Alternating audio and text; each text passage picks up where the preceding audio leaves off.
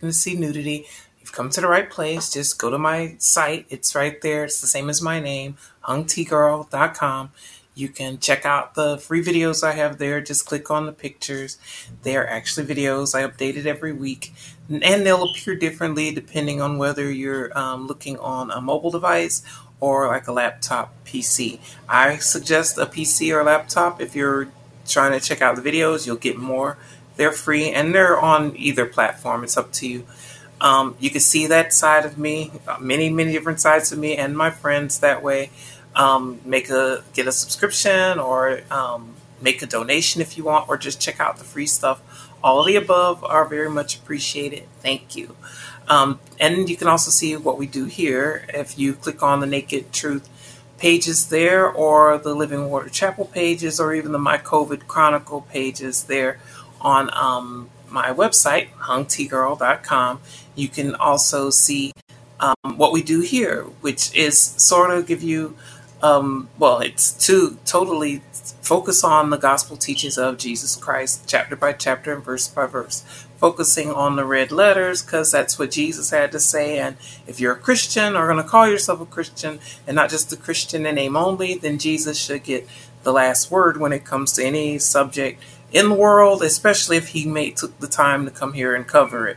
Um, so that's what we do here on the um, Naked Truth um, go over the Gospels. And like I said, you can see those links there if you check them out on the site or um, join us here. Hopefully, um, you can get something. If you like, we're going to pick up where we left off at the book of Matthew. We went over chapter 3, and that basically introduced us to John the Baptist um, and, um, and his whole role in everything, and how he was confronted by the religious leaders and um, whether he was lying or just being looking out for his safety and being deceptive, sort of like when the three wise three wise men didn't report back to um, the king when they found Jesus for the whole nativity story.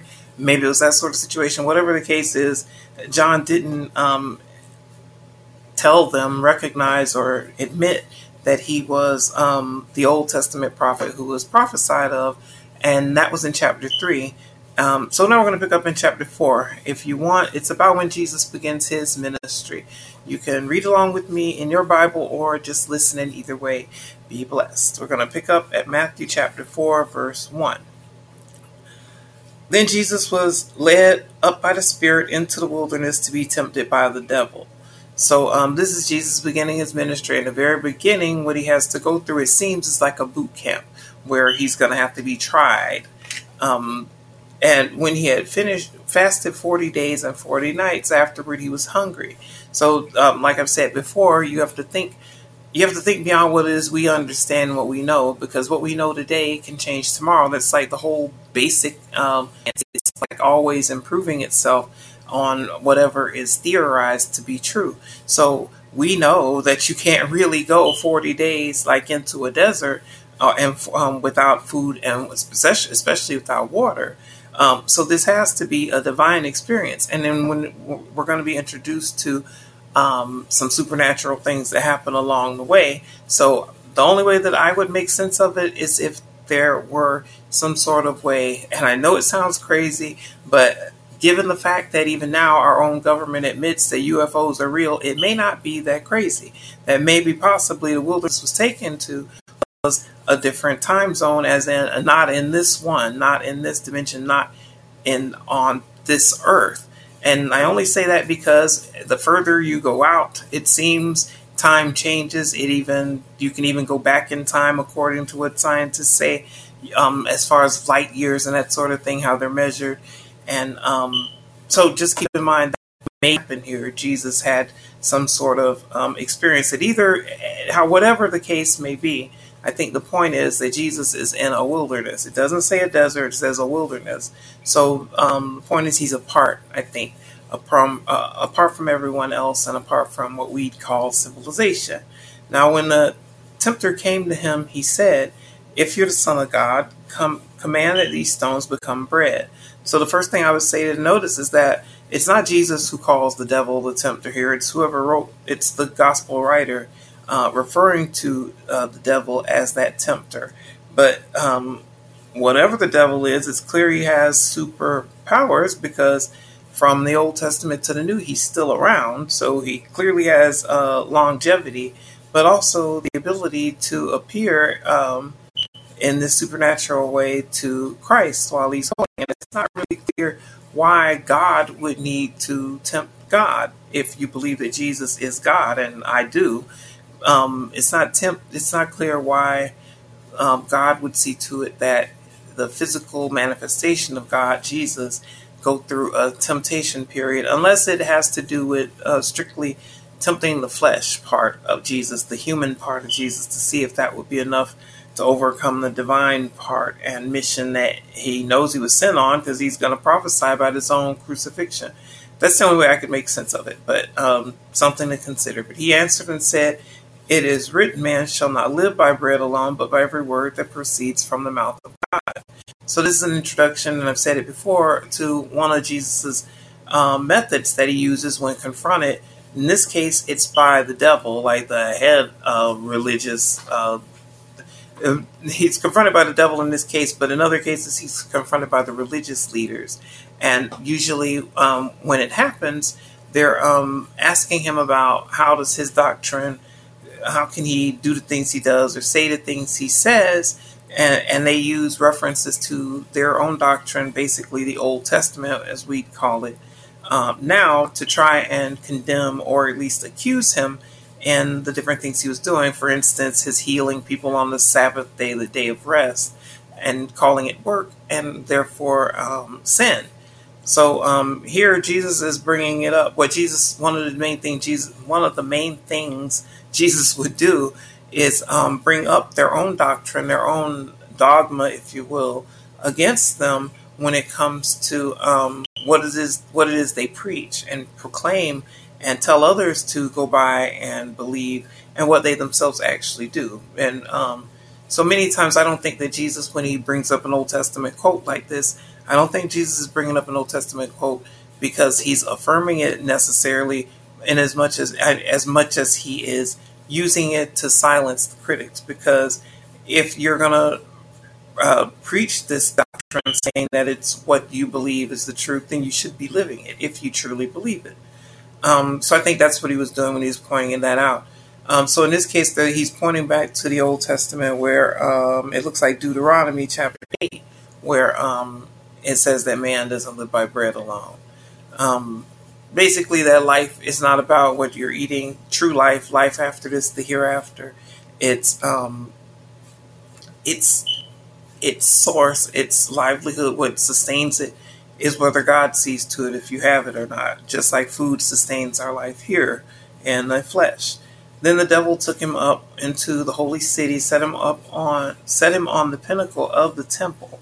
So here now it doesn't say it's i mean it, he could physically be taking jesus which lets you know again that he has incredible supernatural powers which you'd have to wonder why would god give him those powers and those abilities if he's if he's truly just uh, malevolent and evil rather i don't think that's his that he's um, just uh, evil just um, you know I think if he's evil, he's evil by design. That's the role that God's given to him to play in these different parts for all his time throughout the whole Bible, and then even in other uh, beliefs. There's someone usually tagged as the devil or the Satan or the the evil one, or however you want to call it.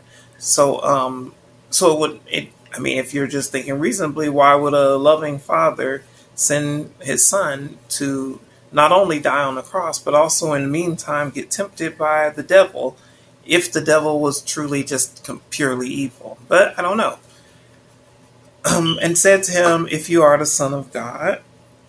But anyway, so the devil here has taken Jesus up either in a vision or physically to another place. That's why I think that you should keep an open mind when it comes to things like space travel or portals or wormholes or whatever. Just because we may not have experienced it or seen it doesn't make it not true or the case. Just like you can't see a, a coronavirus or a bacteria or a virus or anything, but that doesn't mean it's not there and doesn't mean it can't still affect you. Um, so similarly, just because we may not understand how these things happen, I don't think you can just dismiss them out of hand, especially as you see technology develops to the way it is now, where you can do all kinds of things that just 20, 30, 40 years ago were not um, happening. They were just weren't so. Um, and said to him, If you are the Son of God, throw yourself down, for it is written, He shall give His angels charge concerning you, and in their hands they shall bear you up, lest you dash your foot against the stone. So now the devil here is doing just like how the religious people usually do. They'll try and use um, scripture to try and condemn people. So uh, the devil tried him with the first temptation of um, telling him, uh, trying him, sort of tempting him, playing on his human needs for food and drink, trying to get him to fall that way. When that didn't work, now and the, and God answered him. Jesus answered him with uh, scripture to shut that first temptation down. Then you see the second temptation now is with scripture. The same thing Jesus just used against him. And he's quoting here, it looks like from Psalm 91. The devil is actually quoting here and um, trying to tempt Jesus, which again is something a lot of religious people like to do. That's why if you're going to try and find God and if you're going to try and um, know the truth, you've really got to uh, search for it because people will try you the same way and in many cases shake your faith, make you believe that there's nothing to believe in in many cases, and turn people away just by their own teachings and words, nothing about what God even had to say. But in this case, the devil is quoting um, the book of Psalms 34, and um, and it's funny how some preachers will use this verse to show how the devil will twist things to make them not true, and then those same preachers will use that same tactic of changing a word or two and twisting it and making it completely not what the passages mean.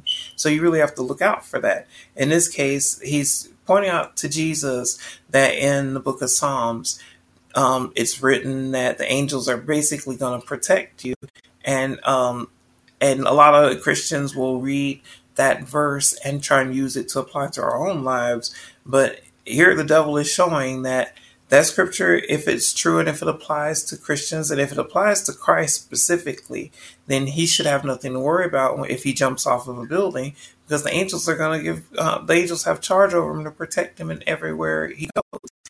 And that they'll, they'll, bear him up in their hands and keep him safe so that he won't even uh, dash his foot against the stone. So the devil is basically saying, if you're God, if you're the Christ, then you have access to these powers. Why don't you use them? He's saying, why don't you go ahead and jump off the building? Because the angels are going to catch you. They're not going to let you fall. And uh, basically tempting Jesus to show off. Um, and not, maybe not even show off, but prove himself to him. Just like how people will pray and ask God to prove God's rea- real to them as if um, that's God's priority to make you believe in him. It, it says it like in the Old Testament, um, it'd be like the the thing that's being made saying of the thing that made it he has no understanding. It's it would be it wouldn't make sense for god with all if we believe god is almighty and all powerful to feel like he needs to prove himself to us the thing he made. That'd be like us trying to prove ourselves to a cake we made or to our children if you have kids trying to prove yourselves to them you've already brought them there. That should that I don't know. I think that I think that that's what the devil's trying to do here. He's trying to get Jesus to um, do pull a stunt and prove that he has the power that he says he has, or that he believes he should have, since he's uh, the anointed one. Jesus said "It is written again: You shall not tempt the Lord your God." So uh, the script, the devil used um, flesh temptation the first time with his hunger. This time he's used scriptural temptation to try and tempt Christ into um, doing something that's not faithful, basically. And now, um, again, Jesus answers him back with scripture to um, shut that down, which is basically the only way you'll get through. It's the same way here now today. You see these crazy people who call themselves Christians and getting their flocks to do all kinds of foolish things like ignore warnings or gather in groups to protest. and many cases protesting what they don't even know what they're protesting. When, if anything, they could just demand that the president and the government start truly doing mass testing so we'll know where the who has the disease, where it's at, and treat them. And then those who don't have it will be free to return back to normal. But instead, they protest. Some they showed on the news even one woman with little kids, an infant even in her hand, standing out in the rain in Michigan protesting. And they asked her, "What are you protesting?" And she couldn't even form words for what she's protesting, but risking her life and the babies, the innocent babies' lives. But eh, the same thing here um, with Jesus being tested, Jesus being tempted. He shuts him down the second time using scripture because sometimes that's the only thing that will get through to um, certain people. So he used scripture against his own scripture to bring him back. And he said to him, Again, the devil took him up on an exceedingly high mountain and showed him all the kingdoms of the world and their glory. So notice that twice now, the devil doesn't reply to the things Jesus says. He just takes a different tack and tries a different approach. So um, now he's taking him up again with um, his apparent apparently with his power to transport, or maybe showing him um, somehow he, they've transported to another place, an exceedingly high mountain, and he's showing him all the kingdoms of the world and their glory. In other places, says in a moment of time. So letting sort of a glimpse at the even the, the devil has power even to look into the future at what's going to happen and tempt Christ with dominion or giving him dominion over all of that. And he said to him, All these things I will give you if you fall if you will fall down and worship me. So the devil it seems like if you're going to think about it from the devil's position, maybe the devil doesn't recognize that Jesus is uh, the Savior, although that doesn't make since since other demons would recognize Jesus as Christ when he would do exorcisms and cast them out. But um, it seems more likely that Jesus does recognize that he's um, his divinity um, and is trying to tempt him away from his mission um, by either getting him to doubt himself the first time or um, getting him to give in to temptation to just eat and break his fast the first time, or whatever it is he was fasting from. Well, I guess it does say food and drink, but you, like I said before, you don't have to just fast from food and drink. Some people physically fast for food and drink. Most people can't fast 40 days without drinking any water. Um, uh, but you can't fast from other things for 40 days. You can give up gambling, for instance, or cursing, or drinking, or smoking for 40 days if you want to de- dedicate a fast in that sense. But um, so the devil's taking these different texts. So now he's giving him one more chance. Now he's taking another opportunity to try and um, wave power in Jesus' face to get him to uh, worship him. So it's not even um, it's not even that he's doubting Jesus' divinity. He's trying to gain control over him at this point. Um, and he's saying, You can have all this stuff in the world if you'll just worship me. Then Jesus said to him, Away with you, Satan, for it is written, You shall worship the Lord your God, and him only you shall serve. So you've probably heard that before, but um, so Jesus is telling him enough, basically. And um, also pointing to, again, the Old Testament using Old Testament scripture as the fire he's fighting that fire of temptation with. And in that case, it looks like it's also the book of Deut- Deuteronomy in the Old Testament, chapter 6, if you want to read um, the Away with You Satan passage, excuse me.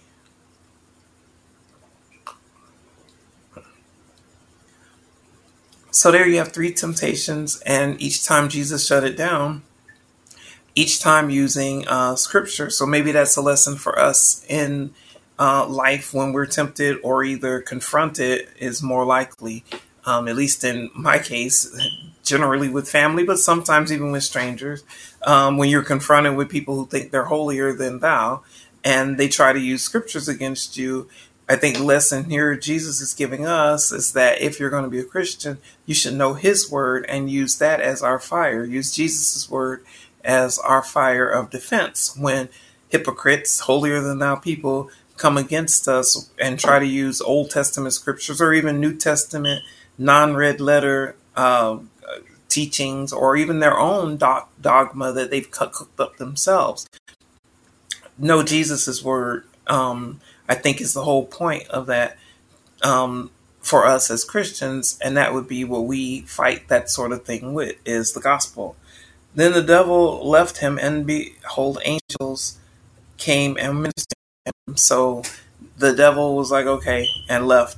Um, but it's notice there's one other thing you may want to notice here. A lot of preachers will, well, some preachers will preach that Jesus, when Jesus said, "Away with you, Satan," that from then on Satan's been locked away behind Jesus in heaven. It doesn't because Revelation says at some point Satan is thrown out of heaven, and that's just nonsense. Because there'll be another uh, occasion where Satan's going to appear between here and um, and the resurrection, um, and even the crucifixion. Remember, it's Satan who um, it is credited with, or I don't know if that's a good word for, it, but it's Satan who's said to have um, worked on Judas Iscariot to get him to betray Jesus, and that it was um, Satan who got um, Peter to speak out and condemn Jesus when Jesus said he was going to even be crucified. So just because people tell you stuff and bark it at you, even from a pulpit, that doesn't make it true. You should check it out for yourself and see if it's true.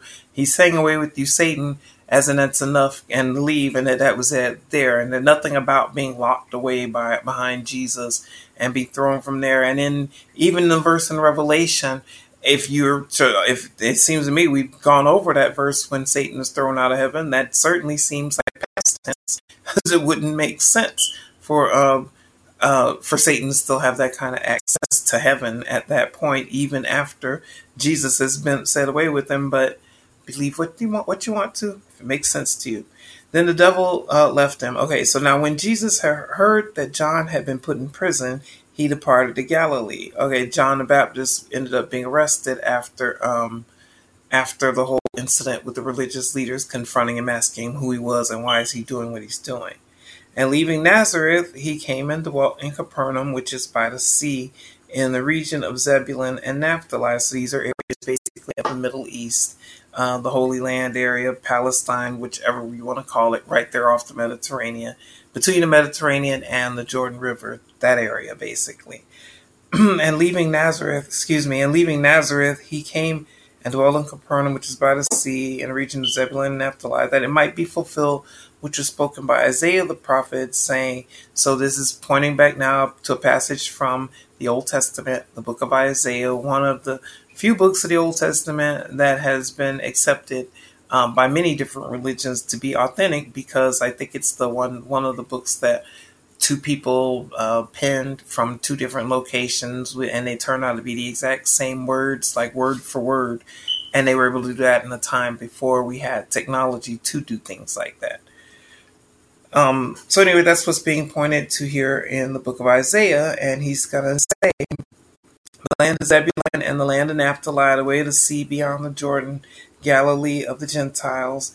The people who sat in darkness saw a great light, and upon those who sat in a region and shadow of death, light has dawned. So the writer of this of Matthew is saying that, excuse me, that this is pointing to um, a prophecy that Isaiah in the Old Testament um, said would happen. The writer here is saying that this is the fulfillment of that prophecy that is happening right there before them.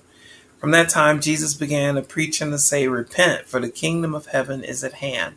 So now, the, again, the thing to notice when Jesus is beginning his ministry here is that the very first thing he says to do is repent, how important that is.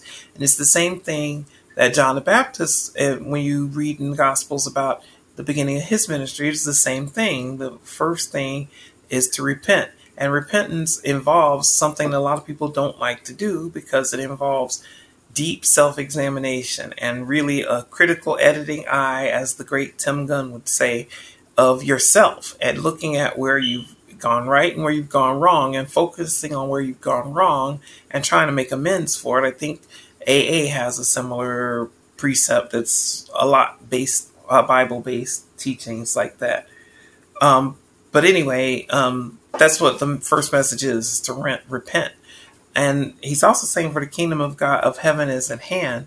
and he's I think that's his way of letting them know the time that they were looking forward to from Old Testament teachings and prophecies, it's right there at hand, it's right there in front of them, it's being fulfilled right now. Now, Jesus walking by the Sea of Galilee saw two brothers, Simon called Peter and Andrew his brother, casting a net into the sea, for they were fishermen. So now you see Jesus is going to begin gathering his the first disciples, and he starts with fishermen. And he said to them, Follow me, and I'll make you fishers of men. And that's sort of the whole um, premise of uh, Christianity and probably religions in general. Not that Christianity should be considered a religion, true Christianity. A lot of forms of it absolutely are nothing but religion. And when I say religion, I mean rituals where you're repeating the same thing that's been taught to you that doesn't necessarily even reflect on anything that was taught as uh, by Jesus, that is. So anyway, um, he's beginning to gather his disciples, and the first two are fishermen. And he compares what he's gonna he compares what he's preparing them for to fishing, but instead of fishing for fish, fishing for men. And he's it's sort of a parable for it. Then they immediately left their nets and followed him. So they instantly followed. And going on from there, he saw two other brothers, James the son of Zebedee and John, his brother, in the boat with Zebedee their father, mending their nets, and he called them.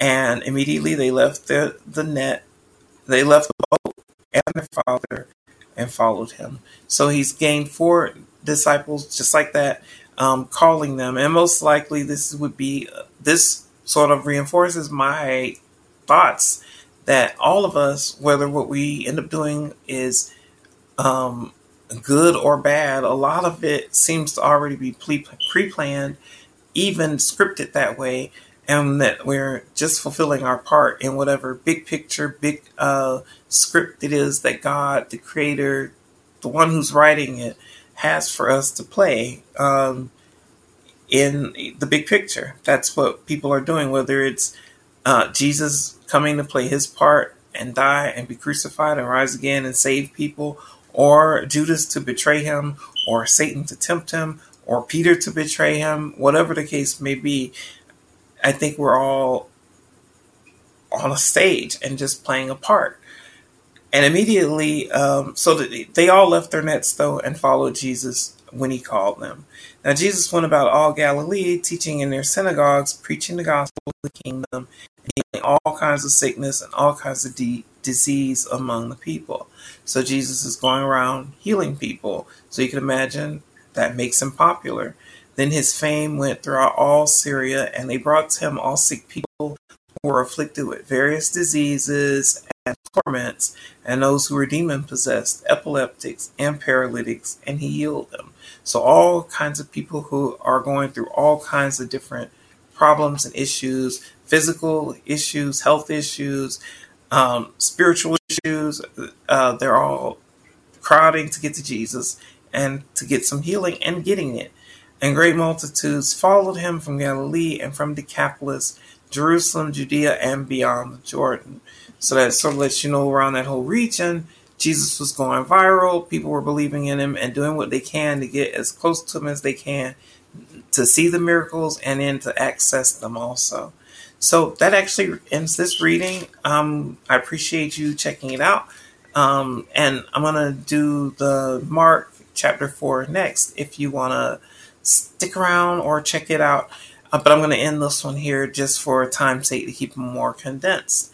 Thanks again. God bless you. And hopefully you'll join me again. If not for the Mark reading right now, um, Wednesday we'll do John Luke, those two books. And in um, Saturday, we're going to pick up where we left off in Revelation, all God willing. Wash your hands, be safe, and God bless you. Thanks again. Peace.